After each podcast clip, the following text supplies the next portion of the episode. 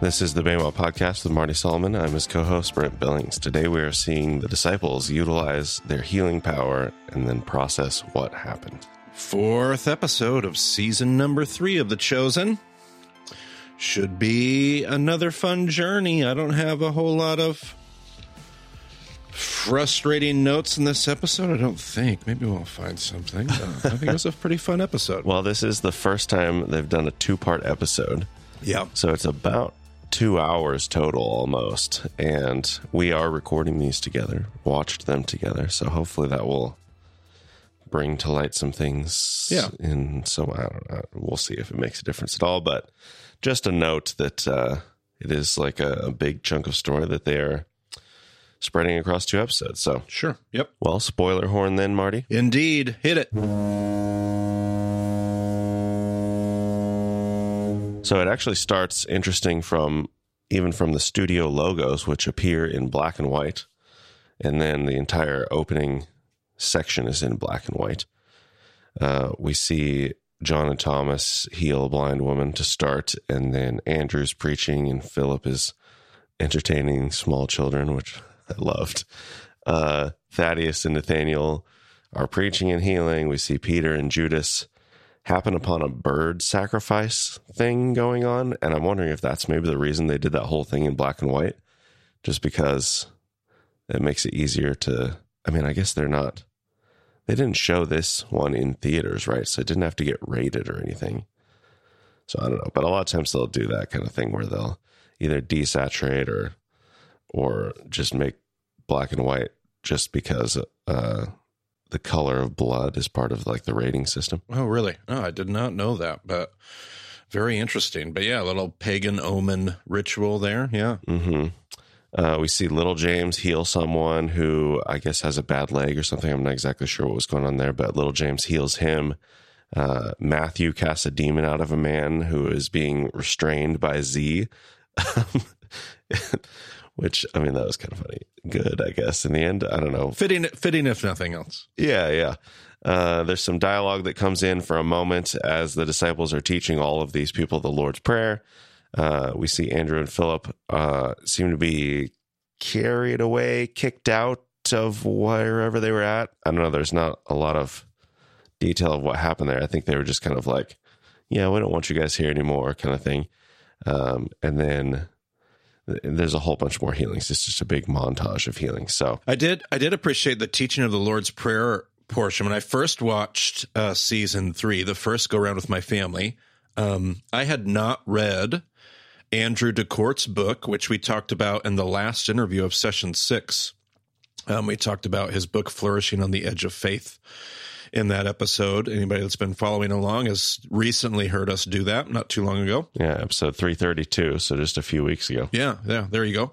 And and so when I then when I watched it through the second time, having read that, um, having thought about the Lord's Prayer in a totally new way. The first time I watched it, I was like, oh yeah, they're teaching people how to pray. Lord's Prayer, yeah, yeah, yeah. You know, whatever, whatever, whatever. And this time I was like, oh man, actually, teaching people how to pray this prayer could be just so central to teaching people how to live and walk and move within the kingdom of God.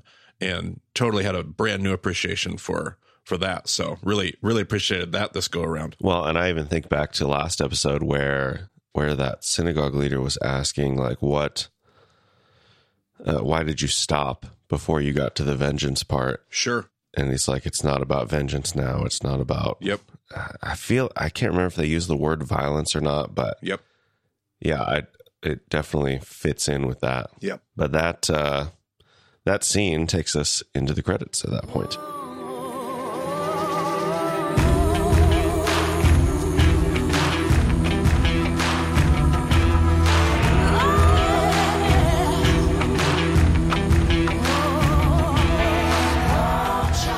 So then we're in a in an, the synagogue. I guess I don't know if I should say the synagogue, but the one I think that we see most often. Uh, a teacher is reading from Leviticus 15, which you can. Yeah, and it's a it's a rabbi again. He gets called rabbi, and I think back to I think it was the last episode where we were discussing, you know, typical synagogue service as I understand it, and historically, and I made the case like, oh, you know, I was giving it the benefit of the doubt because oh, it was a holiday reading, so the rabbi could be leading that. But typically, rabbis did not lead, and that one seems to be a synagogue service, and they have the rabbi leading again. And my understanding is there's a very clean uh, distinction historically. Like rabbis did not lead the synagogue service. That that was a communal led thing. Like if anything, the synagogue ruler facilitates the worship but the rabbis can do all kinds of stuff all throughout the week in the synagogue. They can lead classes, do bet sefer, like all the things. But the actual practice of synagogue assembly is a communal practice of which there are no clergy, no leaders. And I, I, know for me, when I was taught, that was a very clear and distinct line that was drawn. So, um, feels like they, they see it. And that could be, I'm sure that's probably debated. So there's probably people that, that see it historically differently, but, um, they definitely seem to be putting rabbis in that role in synagogue. Well, I'm assuming this is not the last time we're going to see a synagogue, and I'm still ready to give them the benefit of the doubt on this one because I can imagine a synagogue leader coming up to a rabbi, and we've never seen this guy before. So it's like, he just happens to be in the area, and the synagogue leader comes up to him and says, uh, you know what? Nobody signed up for Leviticus 15. Shocker. Can you help us out and do the reading this week? you know, I didn't even consider the content itself. Uh, not that it would make us, you know, make a difference in the reading assignments, but I appreciate that, that, uh, tossing that that way. Uh, I do wonder if, uh, if the fact that they're reading Leviticus 15 dates this episode at a particular time of the year that would work or not work. I hadn't thought about that until this very would. moment. Yeah, that would absolutely be a parasha section, so you would be able to know exactly. And it's going to be halfway through Torah, so it should it would place this, you know, springtime. I don't know how long their little mission trip was. Could have been a couple months. I don't know. I, we're not told. I don't think so. Yeah, but that would put it middle of spring. Well, and that's what I'm wondering if if we know anything from the text about when this happen because this is going to be around the time of sure uh, Jairus and the woman with sure. Yep. So yeah, I don't know. Uh, they might have just chosen Leviticus 15 for dramatic effect. Sure. Um, Zebedee is uh, a little concerned that James and John are too focused in this synagogue service. Apparently, they're normally a little more wily, and uh, so they they insist that nothing's going on. But he's like, "I'm watching you guys." I, I don't know if that ever played out in any other way. Not, the, I mean, other than anything, I don't, th- I don't think anything ever came of that. Other than Big James's awkwardness over these two episodes, uh, or maybe just this episode that's going to be dealt with a few times. I don't think necessarily anything else came out of that, but I don't. Yeah, I definitely see something going on with James for sure. So then there's some kind of disturbance outside. Yusuf leaves to investigate. Uh, there's some people drawing water, and the water is decidedly not good. Um, this, I don't know, a sewage pipe broke basically. Uh, the Romans want the people of the synagogue to bring the supplies for it. Uh, first, they actually say, like, why don't you get some of those people who are in there to come out here and start working on it? And like, well, we're worshiping right now. And they don't really grasp that, but uh, they eventually come to an agreement where the people of the synagogue will pay for the supplies because if they wait for supplies from Rome, then it's going to be weeks and weeks before anything arrives. So they kind of some come to some kind of little agreement there, which I don't know, seemed like a little bit of a tense situation, but maybe realistic to the realities of life. You know, the one situation that I'm sure that there's like the writers have chosen or, or feel like they've been cornered into I feel like there's an obvious connection they never made, and at this point, I feel like it's probably too late to make, according to the gospel record. But like the we're talking about Capernaum is where we're at, so Capernaum will be the.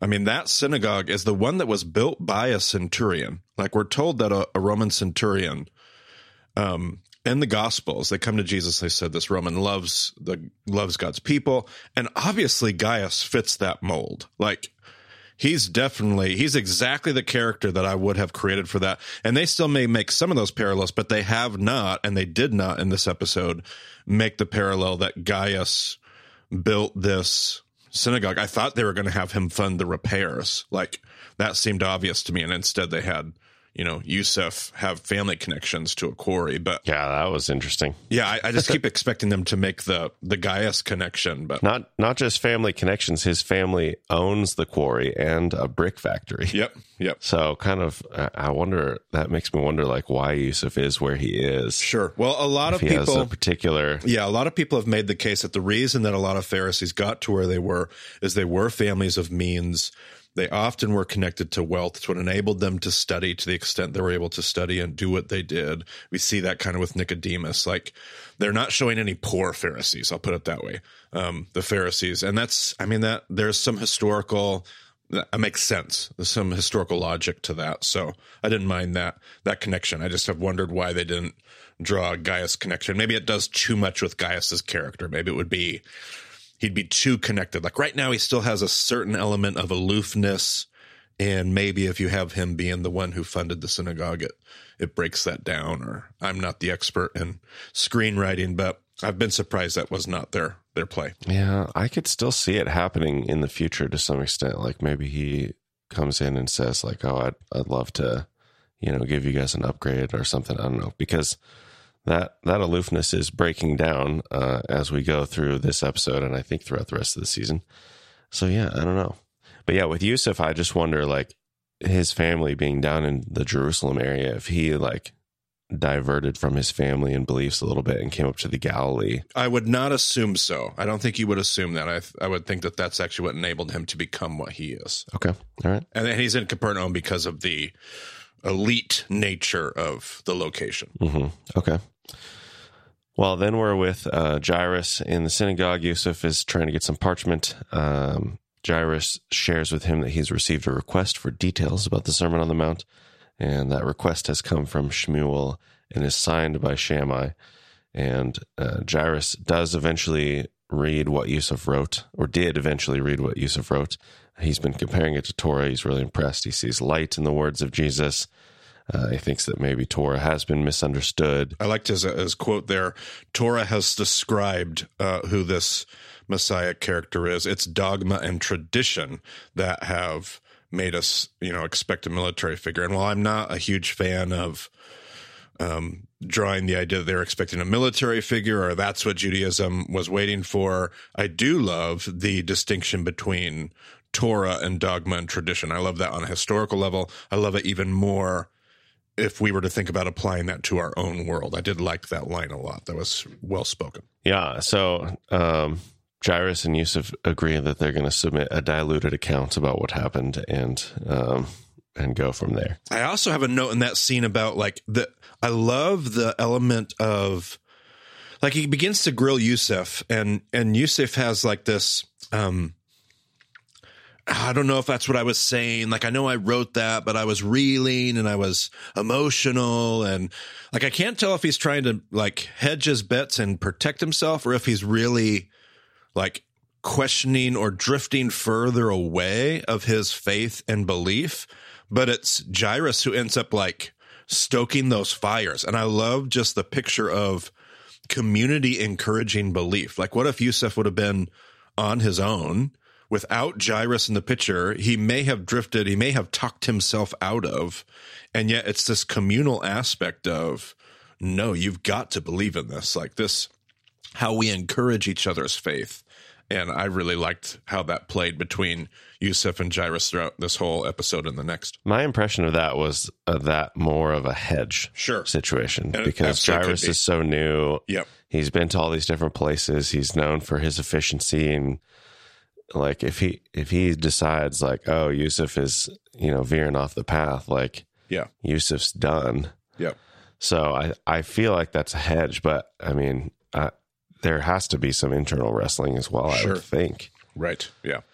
especially because he said Jairus said that he held on to that letter for a month before he actually cracked it open and read it. Right. So it's it's been a little bit of time at least. So like Yusuf has had plenty of time Yep. To wander through those thoughts without you know anybody Yep. else to process. So I could totally imagine it being a little bit of both going on there. Sure. Oh, and I was also going to say like that. That's part of what I wonder about like the military figure thing because the way we've talked about the triumphal entry before was that in the Mark episode? so where we did that? or no? There's a separate episode at the end of session three that specifically covered. Yeah, it is. Statement of triumph. Uh, yes, episode 124.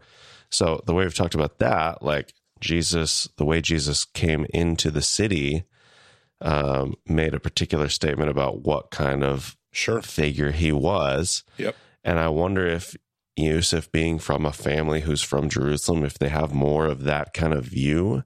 And so maybe that, like maybe Jairus is aware of that and he's saying, like, yeah, I think, you know, what your perspective is Oh, or sure. what your Yeah, sure. community's perspective is is not quite accurate. Sure. And here's why I'm seeing that in these things. So either way, I love that he's just like, okay, I'm not just going to make a snap judgment. I'm going to dig into Torah and I'm going to see like, Yep. okay, what does it actually say? Yep. What did Jesus actually say? How do they compare? Good work on that. Digging into the text. It's always in the text. That's right. Uh, so then we do see a long line for water at a well. Um, they've got the crossbar things over their shoulders, carrying a couple of buckets. You know, everybody's having to go out to this place to get their water uh, since all the stuff in the city is no good. Uh, then we jump over to Simon surprising Eden at home. Um, she's made some changes to the house and he does not notice the changes. And okay, so then they're talking about some schedules for the day and for the next day. Eden seems to be struggling to share something, but she never does actually share it. Uh, then she goes to leave and meets a woman from Caesarea Philippi, uh, who later learn is Veronica. Uh, she's offering to wash clothes for Eden, and Eden's like, "Well, I don't know." And they talk about that. They decide they're going to go find their water together, and uh, the woman says she has a a good spot where there's no line and, and nobody to bother them. And then we're back with uh, Jairus arriving at his home. He's looking for a scroll. His wife and his daughter are cooking. Uh, Neely, the daughter, collapses as she's uh, measuring out some ingredients. So we're starting to see what's going on there. A lot of angst in this. A lot of angst in this episode. Like I can see some stories coming, and I kind of know what's coming, and but then it happens and doesn't resolve itself right away. I can remember as we start seeing in this episode, like this this kind of lengthy season three journey of Eden, her struggles. But at, at this point, we don't know where they're coming from or what they are. I remember my daughter being like, I want to know what her problem is. Like you just said, like this was an episode of like setting up all of these plot tensions. And uh, there was a lot of that in this episode. Yeah, I kind of expected, like, once we knew about Jairus, I kind of expected him to come home at that point and, Sure. like, his daughter's already sick. Like, Yep. she's just been sick a long time. And Yep. I don't know. So, um, yeah, when, when he arrived and, and she's just there, I was like, is, is that the daughter? Like, what's going on here? So then we're back with Eden and Veronica. They're getting to know each other. They arrive at the spring. Uh, Veronica starts to wash some clothes, and then Eden, Eden notices all the blood and is like a little concerned. And and again with the tension, like that's the end of that little scene where Eden notices the blood. It's like, okay, well, how is Eden going to respond to this? What is she going to do? Yep. Like, is she going to run away from Veronica or whatever? We don't Yep. we don't know that yet. Um, then we jump to Tamar and Mary at Matthew's home. Uh, Tamar's very unimpressed with the furnishings. Like the table's too old, you know, all the decorations, whatever, are, are just no good. She's like, I don't know how we're going to sell this stuff because it's all old and weird. And Mary's like, well, you could still sell your jewelry. And Tamar resists that. They argue about that quite a bit. Um, kind of unresolved as Zebedee arrives at the house, has them try some olive oil. Mary is very polite about that, um, but Tamar runs out of the house and spits it out. Um, and I guess she has uh, experience with olive oil. I love, I love the, uh, I love the skepticism of, of Mary because Tamar's like, "Oh, I'm from this family, and we have all this stuff, and the olive trees originated in Ethiopia." And Mary's like, "Did they?" Yeah. And sh Tamar like doesn't even skip a beat. She just goes on. Yeah. I, She's like, "Well, I've got an idea of how we could use Joanna's gift. We're going to make some better olive oil. Let's do this thing." But there's, you know, there's plenty of like, I mean, I don't know. Does anybody know where an olive tree originated? Is that even possible to figure out? uh, I want to say Yehuda's talked about that on the bus as we've ridden on the bus where the olive tree came from. And no, it wasn't the olive tree. It was the dates. It was the palm dates. That's what it was. I don't know if he's ever talked about where the olive tree originated. Who knows? It's a good question. I do find the so this this is like stage two. They've now ramped up the relational tension between Mary and Tamar from when they were together with Ramah uh, an episode or two ago. Like this time, it, it goes up to it goes up a level. They're even more exact, like just frustrated with each other. It's more blatant. It's more. It's even awkward, but I think in a good way. Like as far as the writers of the episode, like it's really not overdone in an awkward way, but like it is pulling me into this. Like Tamara's so I don't like I don't even mean this in a condemning way, but the character's coming off as so worldly. She knows all the wealthy stuff. She's got this background. Mary's coming off as super defensive and and just kind of like whatever like and like you said, very skeptical. Like that that's building for I mean there'll be a payoff on that later.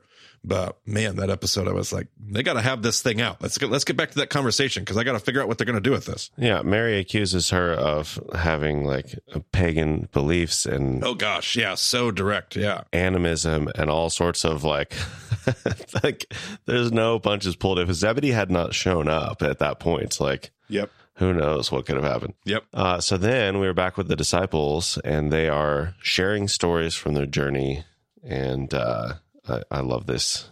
I love this scene and like trying to sort out what what it is that happened, what they've done. Uh, we we do see Simon. He's trying to help Eden, and she's just kind of short with him at this point. And uh, John makes a comment that James is mad because Jesus called John beloved once. and I'm like, I love the idea that Jesus said that one time, and then John worked it into his gospel so hard at yeah. every turn. Uh, so then Big James is he, you know, he says like he's frustrated because they have this power, but they don't actually have any understanding of what's going on. And, uh, you know, there's lots of discussion there. Andrew notices Eden, uh, doesn't seem to be well. He asks her, she kind of shrugs him off. He asks Simon, he shrugs him off. So, uh, again, more more tension building. Yeah, I did. I was like you. I really liked the content of that conversation with the disciples. Two, two, two comments that rose into my notes. Um, one was the conversation about their, you know, he gave us power without any understanding, and they have this conversation about, you know, there's no, he didn't, he doesn't require understanding of us. I thought that was a point well spoken. I think in the Western world, I think as listeners of Bema and, st- people, students of context, I think we feel like we can be deceived sometimes into thinking that understanding comes first and that's why we're called or that's why we're empowered or then it's it's not it's the other way around. Um, i think there's a comment later about power. I felt powerful um, and that made me feel awkward. James is obviously really struggling with what he experienced on the big james is on the on the mission trip there. Um, and Andrew says, you know, I, I didn't bother me. I, I, had the same feeling, didn't bother me. And there, and and then and then Philip has this, but isn't that isn't there a, an inherent danger in us feeling? I just like that whole. Yeah, it was a great, you know, them, you know, discussing wrestling with all the things that in a lot of different kinds of ways we experience as well. Yeah, and I think even in the in the montage, you see some of these elements where yeah. Like they heal somebody and the, the person is just excited and their family or their friends are celebrating with them and they're just like they cannot believe. Yep. And and then you see the disciples and they're they're also like I can't believe, but also like relief that it actually worked kind of thing. Like they weren't even sure when they went out. Yep. They're like, we we don't understand how this works. Like, what if it doesn't work for us for some reason? Right. So yeah, lots of lots of conflicting emotions for sure. Yep. So then we see Zebedee sell his boat. Yeah. Which that feels big. Yep. Um, but you know, we already know he's doing this olive oil thing, so it's not like a total surprise. But he just goes and sells the boat. Then we're back with Veronica and Eden. They're washing together again. So I guess Eden didn't run away on her uh, Veronica noticed that Eden seems to have a crowd at her house because she's come back with all this stuff. And uh, Eden is shocked to hear that Veronica has been bleeding for 12 years. Um, and Veronica says she's tried many things, but that she hasn't completely lost hope, which is kind of amazing. Like, totally, I, I think would make sense with the fact that she's willing to go to Jesus. Yep, the faith, the faith element of that. This was the scene where I picked up she was from Caesarea Philippi. I don't know if it was mentioned earlier or not, but it's where it made it into my notes. And I just love that. Like literally three years ago, I would not have known that. Like I would have been like, well, that's a crazy place to pick. I would have probably sat here on this commentary and talked about how stupid of an idea that was. and it was just, it was less than three years ago when I discovered that there's multiple church traditions. And we just have, we just found a huge archaeological find at Caesarea Philippi. That's now a main part of my teaching. But just three years ago, I wouldn't have known that. And it would have seemed like such an arbit. So, so here's just an example of all the things that I throw out and you know critically and say, ah, I don't think that. Who knows about all the stuff that I don't even know and all the things that I haven't even learned yet today? Because that would have been one of them just three years ago. But I love that they that they made that a point. It's so historically accurate. Four different early church historians talk about how the woman uh, with the issue of bleeding was from Caesarea Philippi. They talk about how there's a statue of her in Caesarea Philippi, kind of later in history like uh, uh, maybe a, a, few centuries after Jesus. And then there is, according to those historians, a, a non-believing ruler that comes through and, and, and smashes that statue into bits. And, and the historians say that the Christians gathered the pieces of her statue and they put them in a reliquary in one of the churches in, in the church in Caesarea Philippi. And we just recently uncovered um, some juicy little tidbits there. I don't want to ruin too many experiences, but we've uncovered stuff that shows that there's historicity behind that. And um, just love it. Just love it. Love it. Now I'm nerding out about a thing I would have critiqued three years ago as idiotic. I'm now like so good. Well, it's good to see the growth, Marty. I love it. Uh, may that be true of all of us. I I hope so. We uh, yeah, we got to have the hope just like she does. I think. Whoa, snap! Good. So then uh, we have Jairus uh, giving instructions to someone in the synagogue. Yusuf comes in. Uh, he shares that the, the doctor thinks Neely is sick because of the water and is asking for like some way to get some fresh supplies for her. And Yusuf thinks Jairus should discontinue his investigation of Jesus. He's like, maybe, maybe this was a bad idea to get into this. Maybe this is like like he asks, I think Jairus asks, like, am, am I being punished because I'm right? Yep. Like starting to lean this way or whatever. Which I had never thought of until I heard that line in the episode. I'm like, man, I wonder how many different things could have been a part of his story that made him, you know, where does his belief come from? When did it start? Would this tragedy have impacted because that's that's very human. Like, is this a result? Am I being punished? It's a very human impulse. But then his response you know, you know, Yusuf kind of says, yeah, and, uh, and if that's true, it's all my fault. And his answer is, but I really can't, I can't unbelieve this. Like, I believe this because I believe it. And I thought, man, that, that is a great description of faith. And I thought, you know, in my notes, I said it's instructive for us because we make faith so easily, even when we know better, about mental assent to an abstract conceptual idea. And when you see these characters, you realize in their stories and in their world, faith is not just, oh, yeah, this is what I think in my brain belief. It's, I've wrestled with this and I've seen this. I have processed things in my brain, but it is translating into a flesh and blood. This is what I believe with my life and my walk. And I thought that was uh, instructive little scene there. Yeah. So then we jump over to Shmuel in some sort of synagogue or something. Sanhedrin. And, They're in front of the Sanhedrin, I believe. Yeah, and and it would it it wouldn't be a synagogue then, or what? Like what would they call that place? No, they would have had. Uh, yeah, they would have had an actual meeting, judicial meeting place, uh, a hall of meeting. I don't know if it did happen in a synagogue. I don't believe it did. I've never heard that before. I wouldn't be surprised if I'm if it did. I'm wrong about that, but I don't believe that's what that is. No, I think that is the. I think the Sanhedrin had their own. In fact, I'm trying to think. Oh, it, did the Sanhedrin meet in the place that is now under Jerusalem, and now the Jerusalem like has a police station, or the Secret Service has their station down there? I I, I want to say I could be wrong about that. It might be Herod's palace. I'm thinking of, Hmm. but somewhere somewhere under, I believe they do know where the Sanhedrin met, and I don't believe it's a synagogue. Well, either way, there's you know there's a big crowd there. Shammai moves up to the podium and he uh, wants to make this decree on false prophecy. Uh, his focus seems to be on the Son of Man language from Daniel, if anyone is using that language. And the decision is unanimous. And he says the the high that's great. The, the high priest will adjudicate any unrepentant offenders. And there was a reference there to shmicha, if you caught it. Anybody that's teaching something that doesn't come from the accepted teaching of other rabbis. And so I definitely heard that as a reference to this informal shmicha that we've talked about, this authority that comes from the system itself. I did not catch that, so I'm glad you did. Yeah. Um, but there's you know all this celebration, and uh, the guy who's with Shmuel is like, "Hey man, we did it, we won the day," and Shmuel is like, "Yeah, but now nothing's happening," Yeah. and he's like, "Well." You know, but now there's this decree in place, and and he's like, "Well, what good is the decree?" It's like, "Well, it's almost a law." It's like, "Yeah, but then what?" Right. Like nobody, nothing's happening.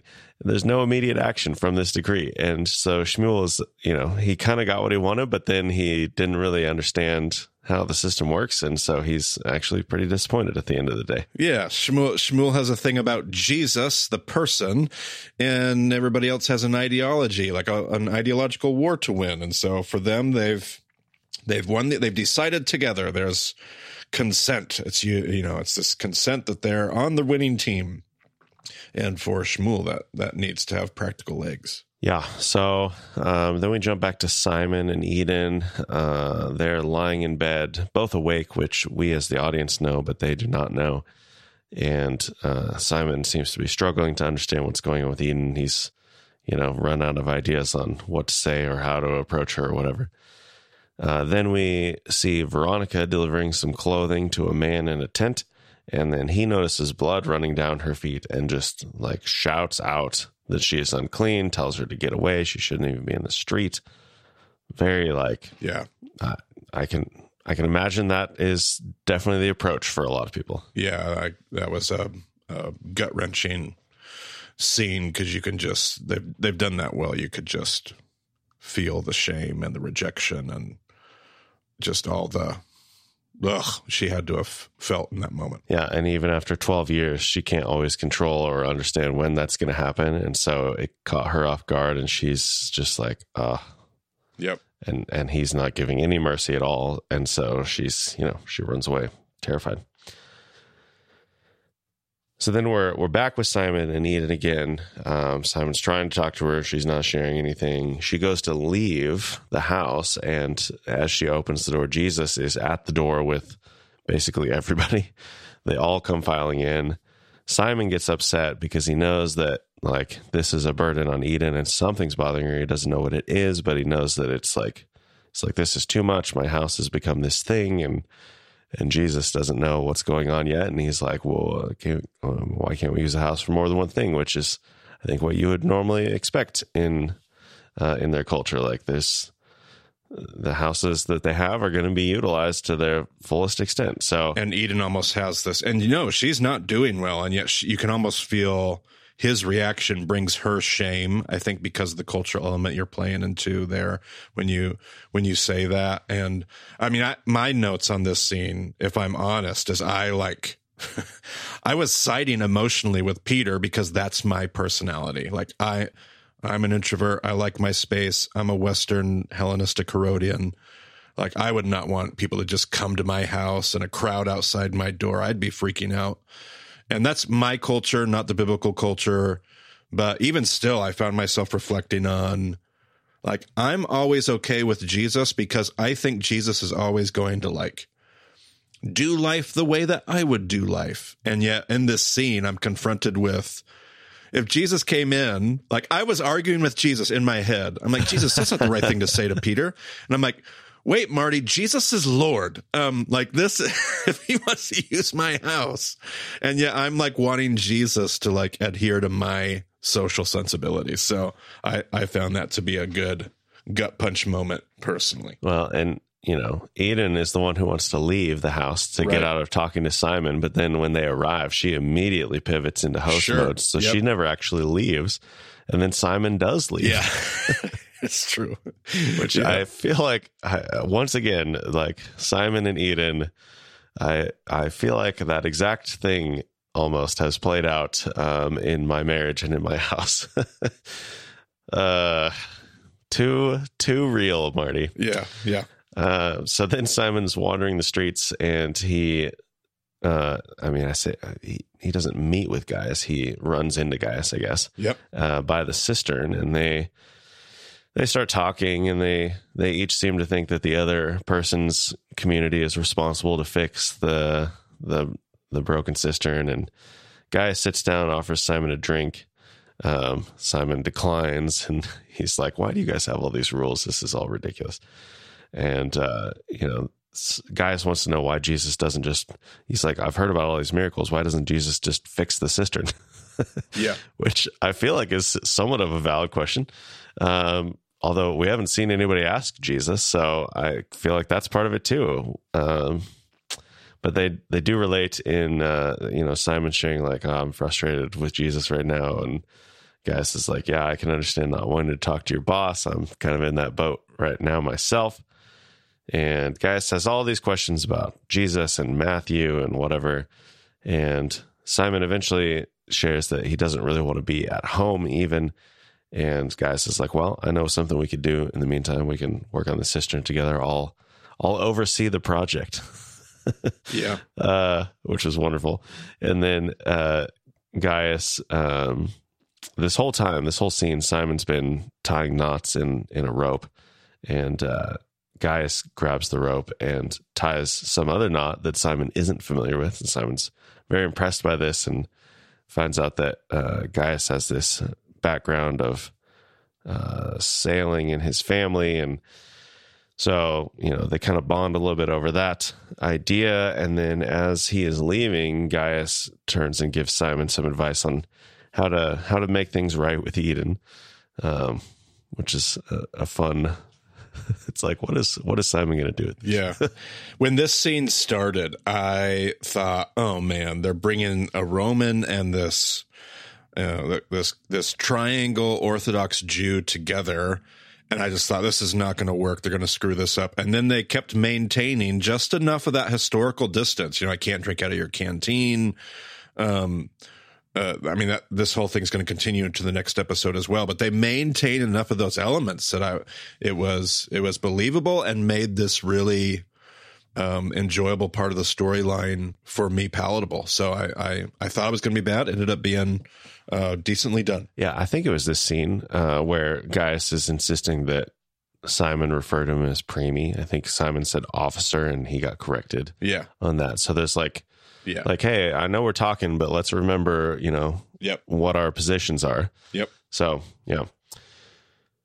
So then we're back with uh, Jairus's wife. She's sitting down uh, to have a drink of something, and uh, I think we find out later that her name is Mikal. I think it's in the next episode where we see that. But um, she she realizes that uh, nobody has checked on Neely in a little while, and so she goes into the room, and then she screams uh, and calls Jairus um, as she goes in there because something has.